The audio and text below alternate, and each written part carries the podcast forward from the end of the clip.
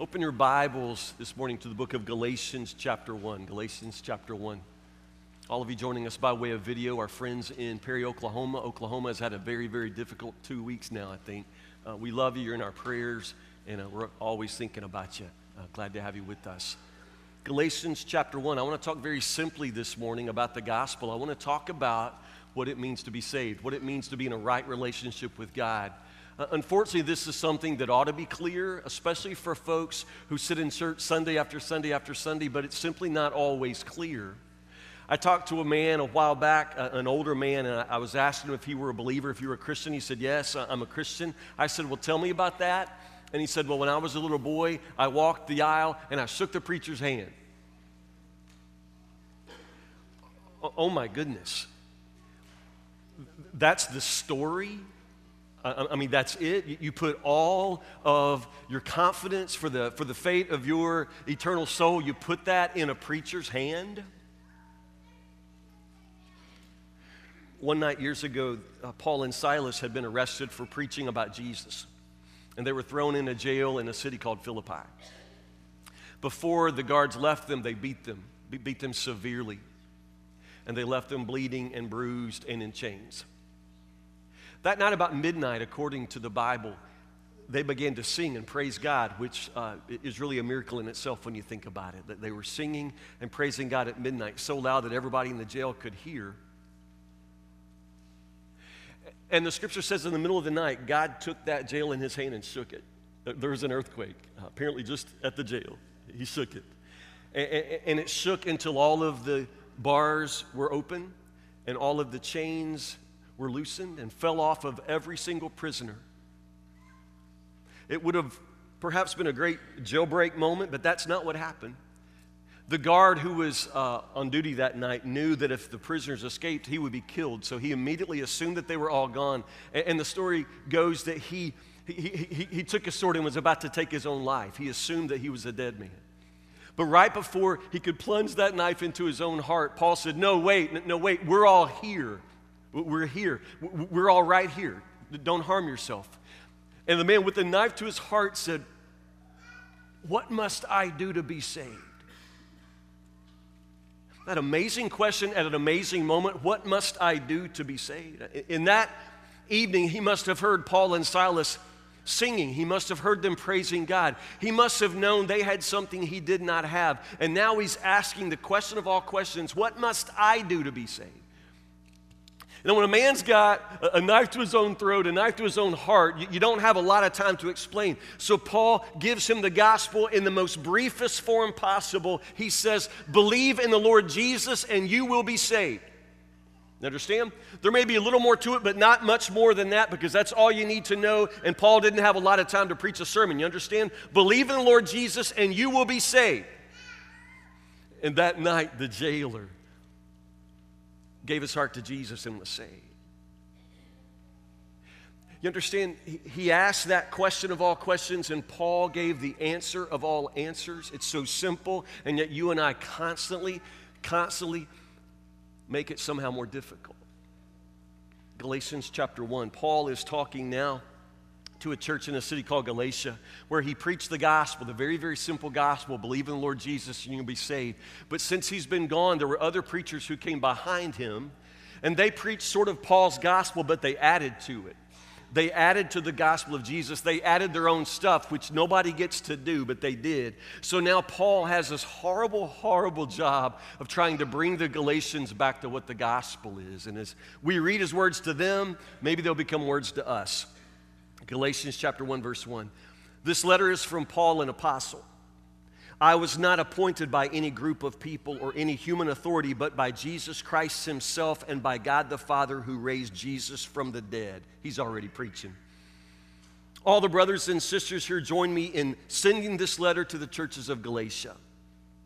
May God our Father and the Lord Jesus Christ give you grace and peace. Verse 4 Jesus gave his life for our sins, just as God our Father planned, in order to rescue us from this evil world in which we live. All glory to God forever and ever. Amen. I'm shocked that you are turning away so soon from God, who called you to himself through the loving mercy of Christ. You are following a different way that pretends to be the good news, but is not the good news at all. You're being fooled by those who deliberately twist the truth concerning Christ.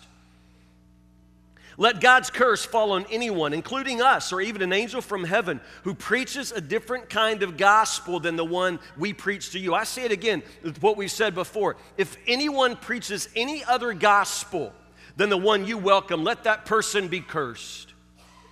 Obviously, I'm not trying to win the approval of people, but of God. If pleasing people were my goal, I would not be Christ's servant.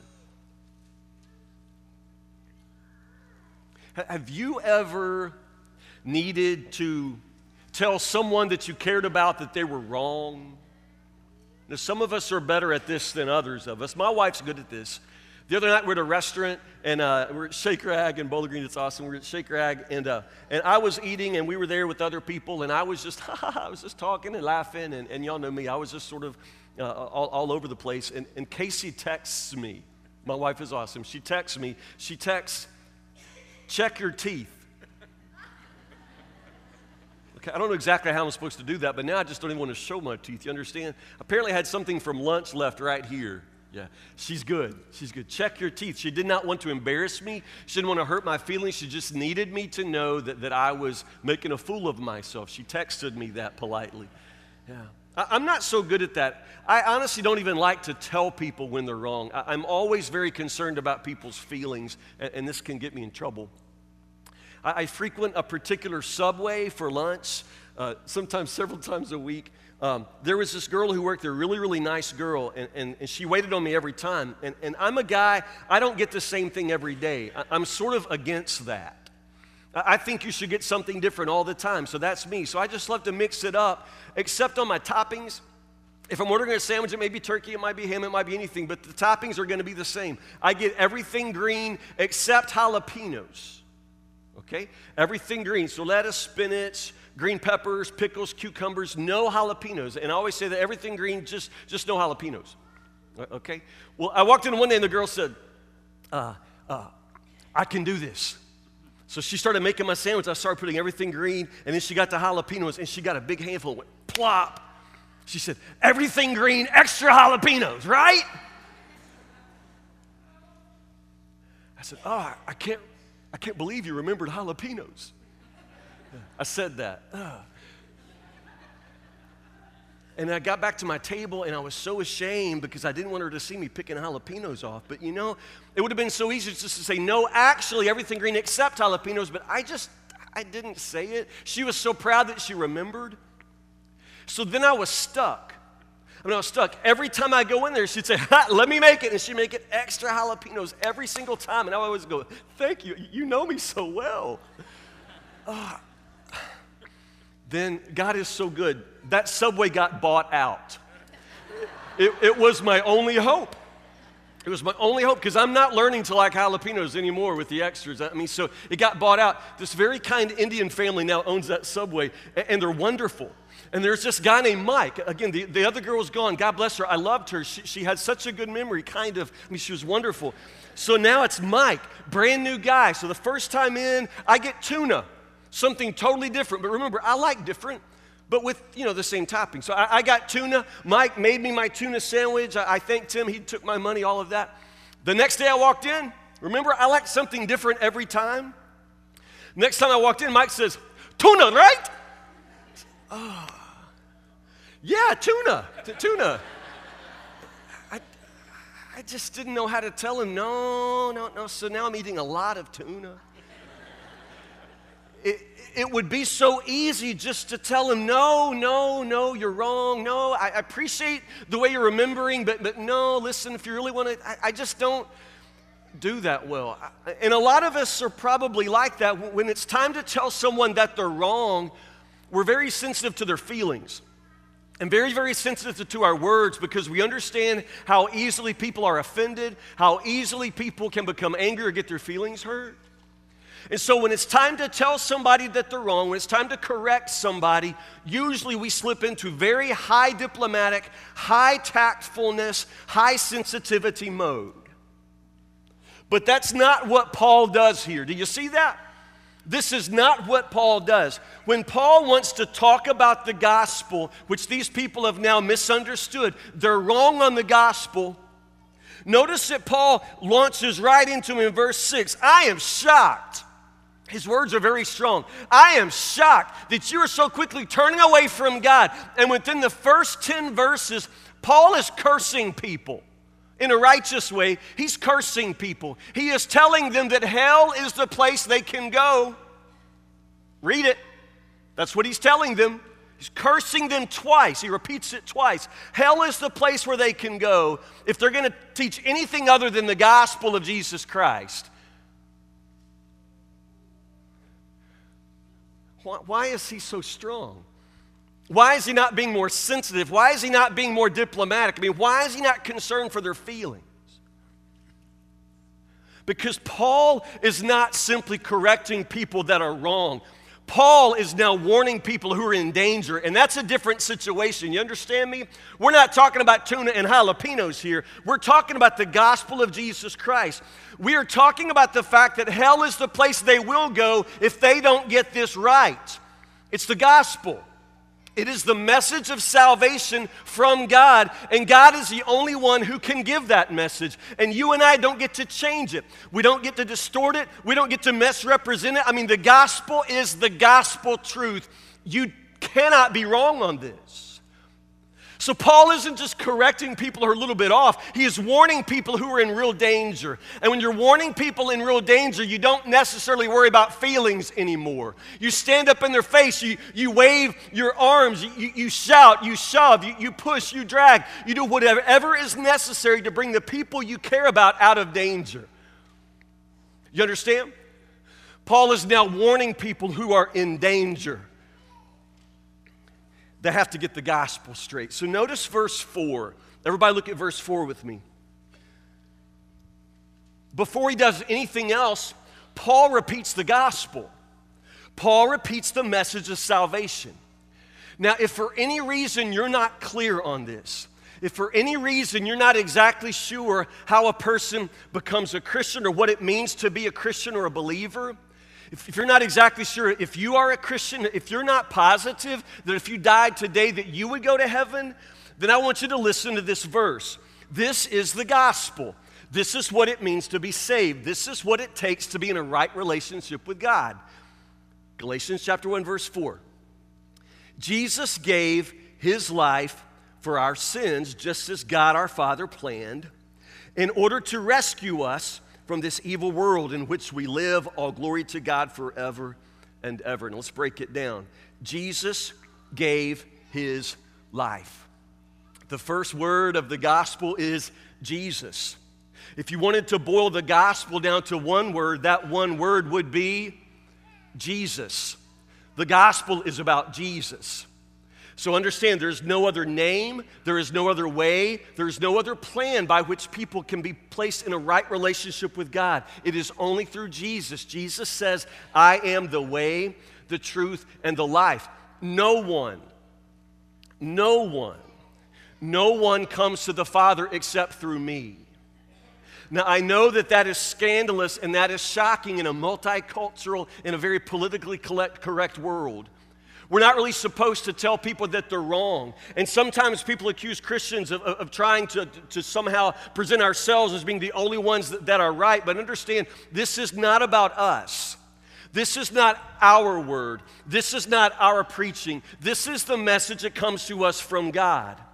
And it is God who reveals himself to us through Jesus Christ, his Son.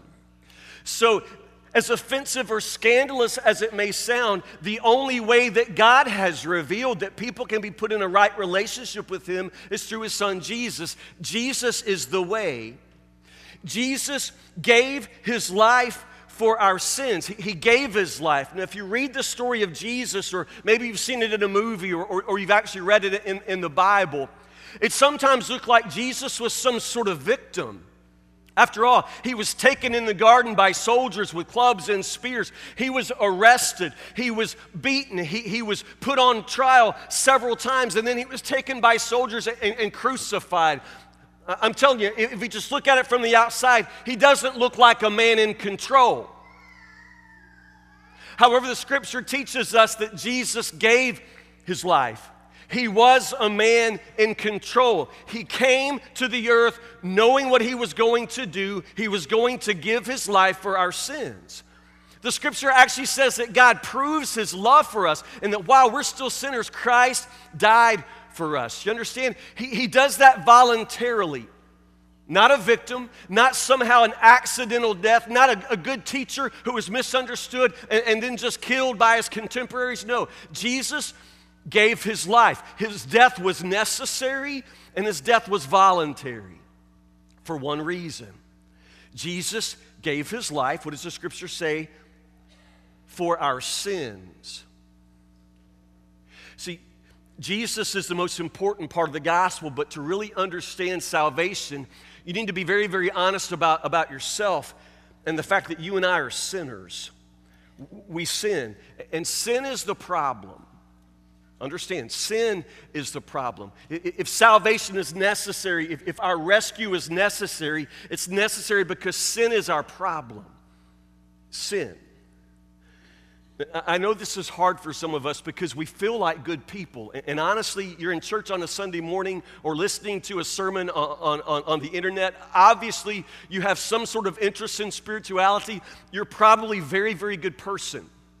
But you don't really understand the standard. You don't really understand what it means to, to be out of fellowship with a holy God, a, a perfect God. I, I know you're a good person. But your sin is still the problem. My sin is the problem. And the wages of sin is death, Scripture says. Where there is sin, there is a penalty, and the penalty is death. So Jesus gave his life for our sins. He pays the penalty of death for us. Therefore, we can live. This is the gospel. Jesus gave his life for our sins according to the plan of God the Father in order to rescue us from this evil world in which we live. All glory to God forever and ever. There is no other name by which you can be saved. it is the name of Jesus. He gave his life for your sins. It's very simple and very good news that God Himself has made a way that you can be made in right fellowship with Him, that you can have a home with Him in heaven. God Himself has made this way.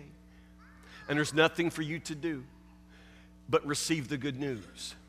See, this is what Paul preached. And honestly, this is what I try to preach. And a lot of folks try to preach and teach very, very faithfully. But the problem is the gospel, this simple message, is very, very easily and quickly distorted by people. And, Galatians goes so far as to say it's intentional. People do this on purpose. They, they distort the gospel, they twist the gospel, they add to the gospel, they turn away from the gospel. Now, we're still talking about very, very religious people. We're talking about those who have an interest in salvation, who have an interest in the gospel, but those very people are the ones who add to it. Those very people are the ones who twist it, distort it, and turn away from the only true gospel that Paul preaches here. You understand? We, we twist it. Why do we do that? What is it about the gospel that makes us want to rewrite it or, or it make adjustments to it? What is it about the simple gospel of Jesus? Well, well, honestly, the gospel of Jesus does something that we really don't like. It, it, it forces us to focus on what's wrong with us.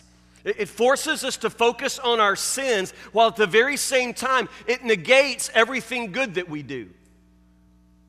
Think about it. It forces us to pay attention to the wrong that we've done while negating all of the good that we do. And, and, there's something about us, we don't like being presented in that worst possible light.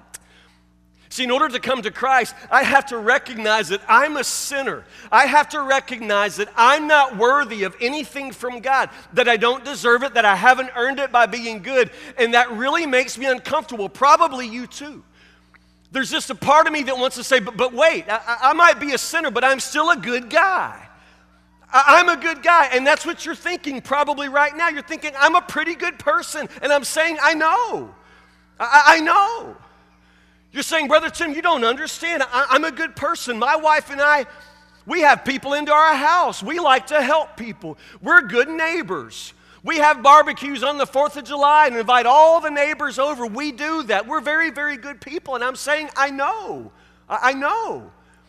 You're generous and you recycle. I know. I know. You're very, very good people. Your favorite color is light tan. You love puppies. I know. You're good people. We're all very, very good people. And honestly, there's something exhausting about being a good person. I get really tired sometimes of being a good guy. I'm sick of tuna. It's exhausting to try to be good all the time and then to be told that somehow, as good as you are, it's not good enough. There's something about that that sort of knocks us off balance, and it's not necessarily a message that we welcome. You're asking me somehow to forget about all the good things I've done and, and then come to Christ acknowledging that I'm still a sinner? This is a message that focuses on everything wrong with me and then negates everything that I think is good about me? I know. That's not comfortable. Something about that that, that, that I resist. I'm, I'm a good guy. You're a good person. I know. But you can never be good enough. Do you understand? As good as you are and as hard as you try, you'll never be good enough. I know. Because Scripture says all of us, everyone sins, and we fall short of God's standard. You understand? No matter how hard you try and how perfect you think you are, you will always fall short always fall short. You'll never be the person you were created to be. You'll never be completely honest. You'll never, ever make it. You've already blown it. You've already fallen short. Do you understand? The gospel shines that light, puts that focus on our sin. That's not to shame us. It's not necessarily to, to put us in some horrible place. It is to bring us to the point where we recognize our need for rescue, uh, our need for a Savior, uh, our need to be forgiven. Do you understand? You're never going to cancel out the sins you've already committed by being good now. You can't erase it. There's no way for you to erase what's already been done. You can't do it. I know. This is the gospel that, that you need a Savior, that, that I need forgiving, that, that I am hopelessly, hopelessly separated from God because I will always fall short of His standard. It's not the world's standard, it's not my neighbor's standard, it's God's standard. And His standard is perfect holiness. You can't do that. I can't either. You know, you can't do it. So Jesus gave His life for our sins. It does shine the light for a moment on the fact that you're a sinner, on the wrong that you've done. And it does negate all the good that you've done because the good that you've done is just like filthy rags, Paul says. It doesn't add up to anything that's going to purchase your favor with God because God's already giving it. Do you see? It's already given as a gift. Paul says, I'm so shocked. I'm so shocked that you would so quickly turn away from God. So quickly turn away from the one who calls you by his mercy. Why would you turn away from this good news? Why would you add to it? Why would you distort it? Why would you deny it? Why would you possibly resist this best news of all? What is it about this news that makes you turn away? What is it about this news that makes you want to add to it? And we add to it. We do. People like me, people like you, we add to this because we add to it so that it puts us back in control. That's why the old man told me that he thought he probably became a Christian back when he was a little boy and walked down the aisle and shook the preacher's hand. He wanted somehow to tie his salvation to something he did. You understand? That puts him in control of it. And you and I are a lot the same way. We do that too. Some people imagine that, that their salvation has to do with coming to church every Sunday. You want to draw a straight line from the things you do to somehow your salvation. It puts you back in control. So you want to believe somehow that, that because you're good, it, it's going to be a different plan for you. That it doesn't require the same amount of forgiveness for you as it might somebody else because you're so good, because you're so different, because somehow you, you do a lot. And God ought to notice. We just love to put ourselves back in control. We like to know who's in and who's out. And so sometimes we'll add to the gospel in such a way where we'll be able to say who's in and who's out. So we might say, in order for you to be saved, you got to be baptized in our tub. You understand? That puts us back in control. That lets us say who's in and who's out. And do you remember? The gospel comes from God, it's not from any human authority, and we don't get to add to it. We don't get to add our tub to God's plan of salvation. We don't get to add our rules. We don't get to add membership in our church as a requirement. We don't get to add to this message. We're not in control. You don't draw a line from anything you do back to your salvation. It is a gift from God, it's grace. It's just grace. So if I ask you if you're a Christian, you need to be able to talk to me about what Christ has done for you, not about what you've done. You need to be able to talk about what Jesus has done, the change that he makes in your life. John 3:16 says, "For God so loved the world that he gave his only begotten son that whosoever believes in him, Jesus, shall not perish but have everlasting life. Whosoever believes in him. If you're going to call yourself a Christian, you've got to somehow be able to talk about your belief in Christ, your faith in Christ. And when the Gospel of John says, Whosoever believes in him, understand it's not just believe like something in your head, like you believe, you know, that Frankfort is the capital of Kentucky, or you believe that you're going to eat Mexican for lunch today. It's not simply something in your head. When the Bible talks about belief, it's not believing with your head, it's believing with your life. There is a turning away. If sin is my problem, then understand I can't escape it. I need rescue from it. I can't, I can't possibly rescue myself. I, can't make myself a better man. If I could do that, I would have already done that. I need rescue. I, I need a Savior. I, I, need that from Him. And so, if Jesus is going to rescue me from my sins, then, then that means that, that, that I love Jesus. I'm going to walk toward Jesus now, and I'm turning away from my sin. He saves me from my sins. So, very, very honestly, in order to be a Christian, I have to want Jesus and I have to turn away from my sin. I can't say that I believe in Him. I can't say that I want Him if I'm still wanting to live this life in sin. You understand? To believe in Jesus is to turn away from my old life and to turn toward Jesus. It's not just believing with your head, it's believing with your life. That's why we talk about repentance when it comes to believing in Jesus, when it comes to becoming a Christian. Understand, you can't do this on your own power. It's not something that you can even do. So, we're not saying you earn your salvation by leaving your sin. If you could leave your sin, you would have already done that. But when Jesus comes into your life, there's a change, there's a transformation. Make no mistake, you no longer want to live the old life. You don't keep returning to the old sins because you begin to love Jesus more. Understand? There's a change because you, you love Jesus more.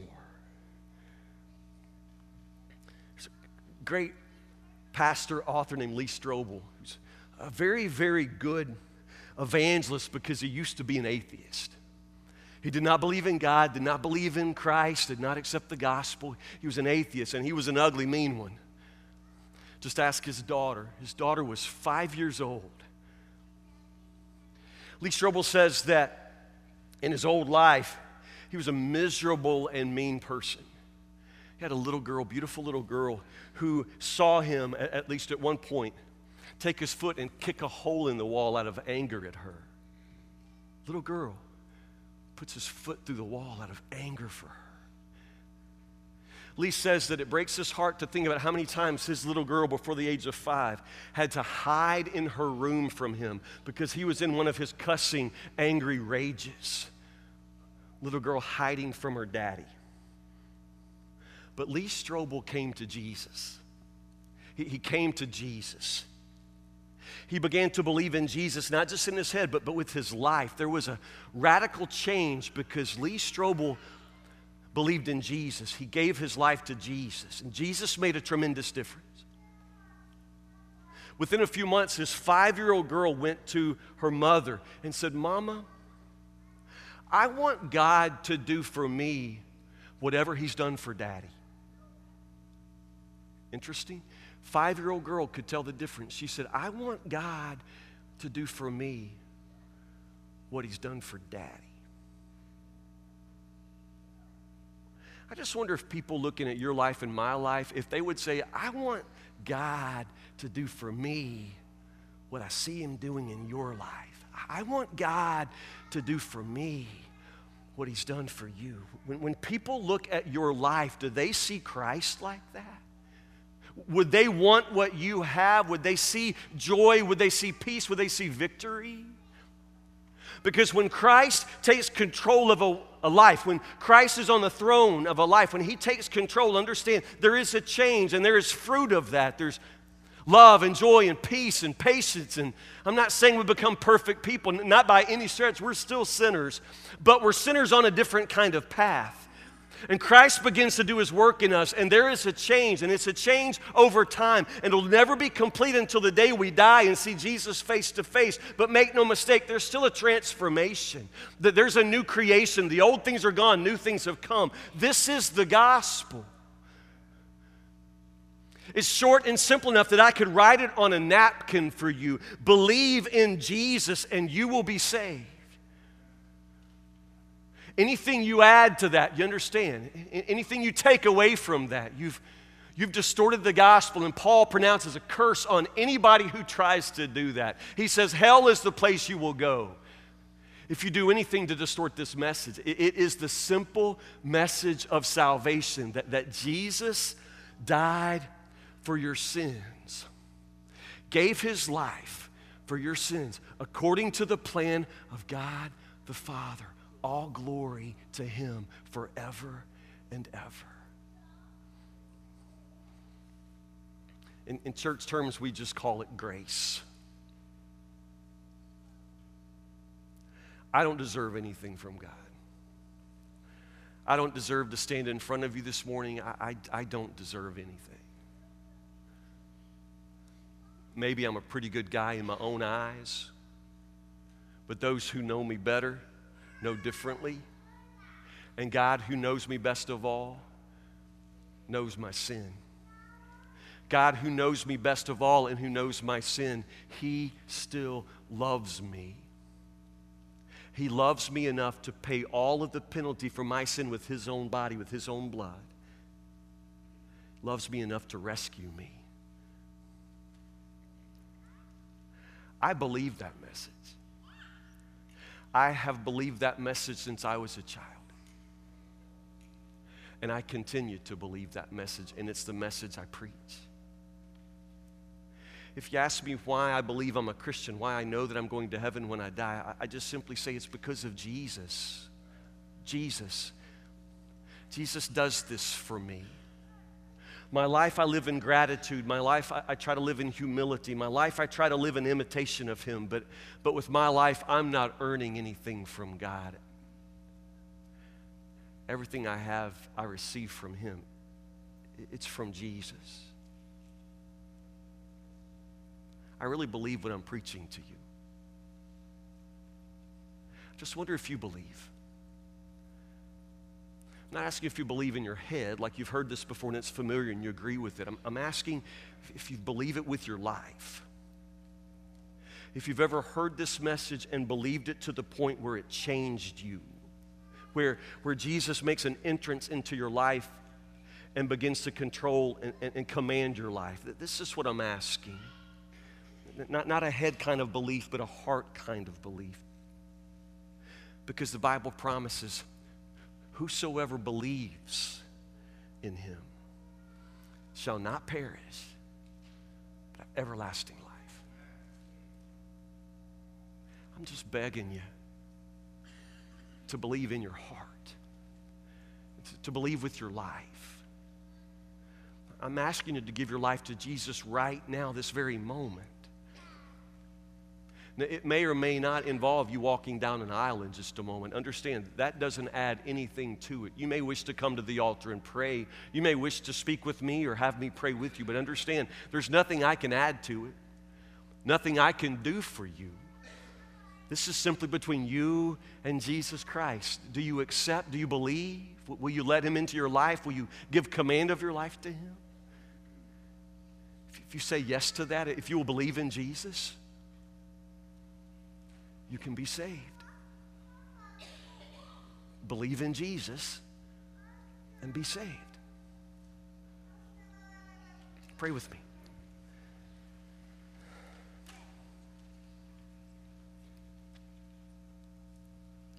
Jesus, it's your message. It's your message. And it's your power to save. It's, it's only your power to save. There's not a thing I can add to it. Just preach it. Now, God, I ask you to take that message straight into hearts. Lord, I know that there are hard hearted, hard headed people in the sound of my voice who've heard this message before, but in their minds they've distorted it. They've, they've somehow imagined uh, something different that allows them to stay in control or allows them to continue to think of themselves as a good person. Lord Jesus, I pray that you would convict sinners of their sin and reveal, Lord, to people their need for you, their need for a Savior, their need for grace, their need for forgiveness. Lord Jesus, I pray that you'd remove the blinders from hearts so that they can hear the message of salvation and respond. Lord Jesus, just ask you to add your power to the message of the gospel today. Save souls. I pray this in Jesus' name, but for the sake of the world. Amen.